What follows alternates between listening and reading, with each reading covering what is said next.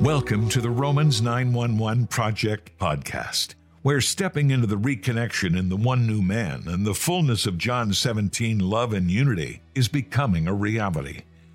In each episode, join Grant Berry to drill down deeper into this reconnection and alignment message and the final reforms for the ecclesia, for the church. As we will discover, the reconnection becomes a power key to open the door to God's end time plans to help restore the family of God for the preparation of the bride, the last great harvest, and Israel's salvation, all of which will lead to the Lord's return. The reconnection message has end time consequences for us all. Here's Grant. Love it. We're taking a look at eschatology, or at least beginning to in the Romans 911 project. I promise you, we're going to get into this much deeper and deeper as we as uh, we move um, along uh, in in these teachings and in this time of transformation for the family of God to be restored into the fullness of the one new man in John 17. And we're taking a look at this more from a, a messianic perspective. And as I mentioned before, uh, one of the great differences with the way we Jewish believers look at eschatology is, is we'll tend to look at it more from an Israeli viewpoint, which is actually inclusive of the church. So I want to start off with one of most probably our favorite scriptures about the end times, which has to do with us being taken up. Listen, I tell you a mystery. We will not all sleep, but we will all be changed. In a flash, the twinkling of an eye, at the last trumpet. For the trumpet will sound, and the dead will be raised imperishable, and we will be changed. For the perishable must clothe itself with the imperishable, and the mortal with immortality. That's 1 Corinthians 15, 51 through 53. Now, beloved, before I start talking about this and the glory of it, let me just say that the rapture is most probably one of the, or the timing of the rapture is most probably one of the most controversial conversations in the church. And as I'm always emphasizing, we should be passionate for what we believe, but let us state these things within the space of this being our opinion rather than it being carved in stone, because this is where we get into trouble. And we must outsmart the enemy in this place and learn to love one another beyond our different perspectives.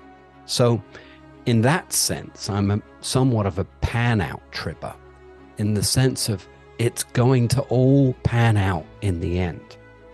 The most important thing for us to understand about the rapture and the tribulation period, beloved, is whether we're here or not. But if we are here, we need to be ready. And there's this sense of urgency amongst the remnant bride in the prayer movement, the missions movement, and in a, a, a lot of the church is beginning to get this download that we need to begin to prepare. And Revelations 19 7 says that the bride has made herself ready. So, in a sense, there's a, uh, an emphasis here on us actually getting ready and getting prepared. And let's not forget that only five of the virgins actually make it.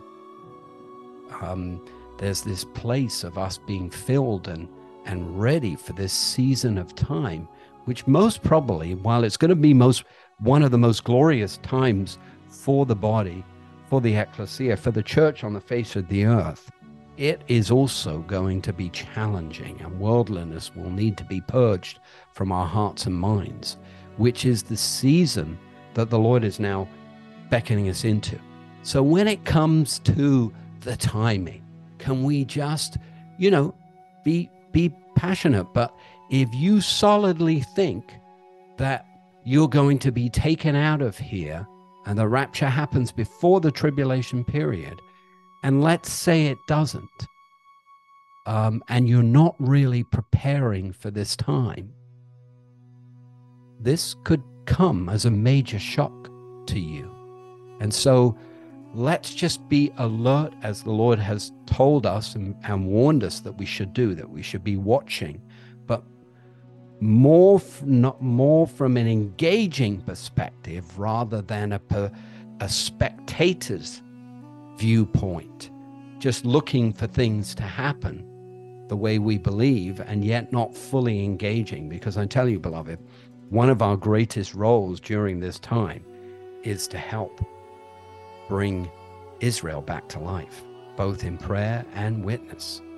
Uh, that the Lord is calling his body into, just as they laid down their lives for us, this circle of love now to complete the family. Neither of us can come into our inheritance without one another. And so, this, this era of time that the Lord says to us uh, through the Apostle Paul in Romans 11 25, do not be ignorant to this mystery as we come into the fullness of the Gentiles, the full number of Gentiles, comma, so it says, all Israel will be saved. Beloved, we are beginning to discover now that this is not a progression. It is actually both of these things happening in the same era of time, coming into the fullness of the great end time harvest and Israel's salvation, which culminates with the Lord's return. So we are uh, needing to prepare perhaps for the greatest battles on the face of the earth of the earth for the church to step up become a light in the darkness as it continues to increase may the light shine and the love of god flow in such a way that we will draw the world to jealousy so when he appears in the clouds with all his glory in a flash and in a moment. Remember, beloved, this is my opinion. Very suddenly, everything will be changed, never to be the same again. And not only will our bodies be transformed into an eternal vessel that can transcend all the earth's current physical dimensions. Take a look at John chapter 20, 19 to 26. But, beloved, we will also be free of the flesh, free of the oppression that the enemy constantly attacks us with, which wages war against our souls and spirits. In the millennium, many of us will inherit the new life and become a light to those who are left here on the earth, still in human form. And we talked about that in the previous podcast. But what about the land with all the animals? Doesn't it say that they will also be freed from the curse of sin? And scripture tells us that creation waits in eager expectation for these things to take place. You know, I'm not going to get into a conversation about global warming and the scientific part of it. Um, but I will tell you this sin is increasing the world is in, is just not wanting to address these things at all, even denying demonic influence and, and anything that the enemy uh, has sowed into the earth. But when the Lord returns, the way we've experienced life as we know it will be changed. The enemy will be bound, it says, and that oppression will be gone. We will be free of it. But scripture also tells us that creation waits in eager expectation for these things to take place. Take a look at Romans chapter 8, 19, verses 20 to 23. And while earth is full of beauty now, can you imagine what it will look like when the curse of sin is broken and lifted? the natural beauty of creation will be beyond our imagination, beloved. the worship and sounds of joy will be most lovely.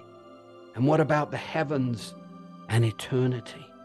So little is actually written about it in Scripture, but how beautiful will it be? No more tears, it says, no more sorrow, only light, peace, and joy throughout the heavens forever and ever. Eternity, beloved, is hard for us to grasp, yet it is a spiritual reality for those of us who believe, and actually for those that don't. As John Lennon sang, You may say that I'm a dreamer, but I'm not the only one. This was the longing of a worldly prophet, then in reality can only happen when sin is dealt its final blow and the Lord comes back to reign to establish heaven's rule upon the earth. Now that is a wow. We will conclude our initial focus here on messianic eschatology in the next podcast. So until that time, beloved, may the God of Israel richly bless you. Lots of love in Yeshua. Thank you, Grant, for that insightful discussion.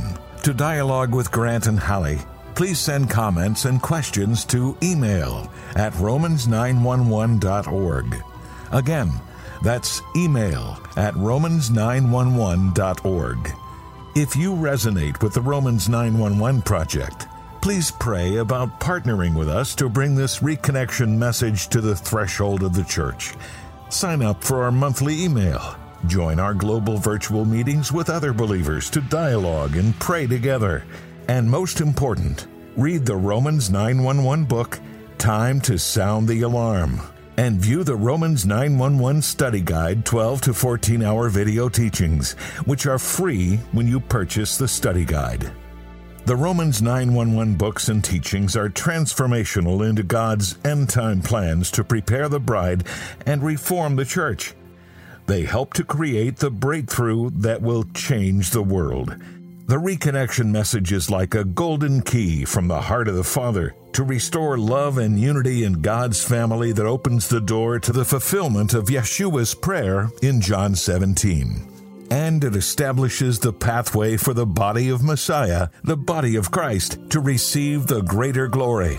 But this reconnection message in the one new man has been hidden during the church age in the mystery to reawaken Israel to faith and is only just now coming to light. That's why we need your help to fund this project to bring the message forth, to help us blow the holy shofar, to awaken the greater church into this restoration. Now is the time. Would you pray to give Chai, to give life to the reconnection, to reach the church and the messianic body, and help unite the family of God? To fund the Romans 911 project, we have created the Give Chai Life campaign. Chai is a Hebrew word meaning life, but it also represents the number 18. And for just one Chai, $18 a month, you can make a difference. Please be prayerful about this. We can't do this without precious saints like yourself who are beginning to get this revelation to help us bring this message before the church. For more information on the Romans 911 project, please visit our website at romans911.org. It's easy to remember romans911.org. Please also subscribe to the Romans 911 Project wherever you listen to podcasts at the end.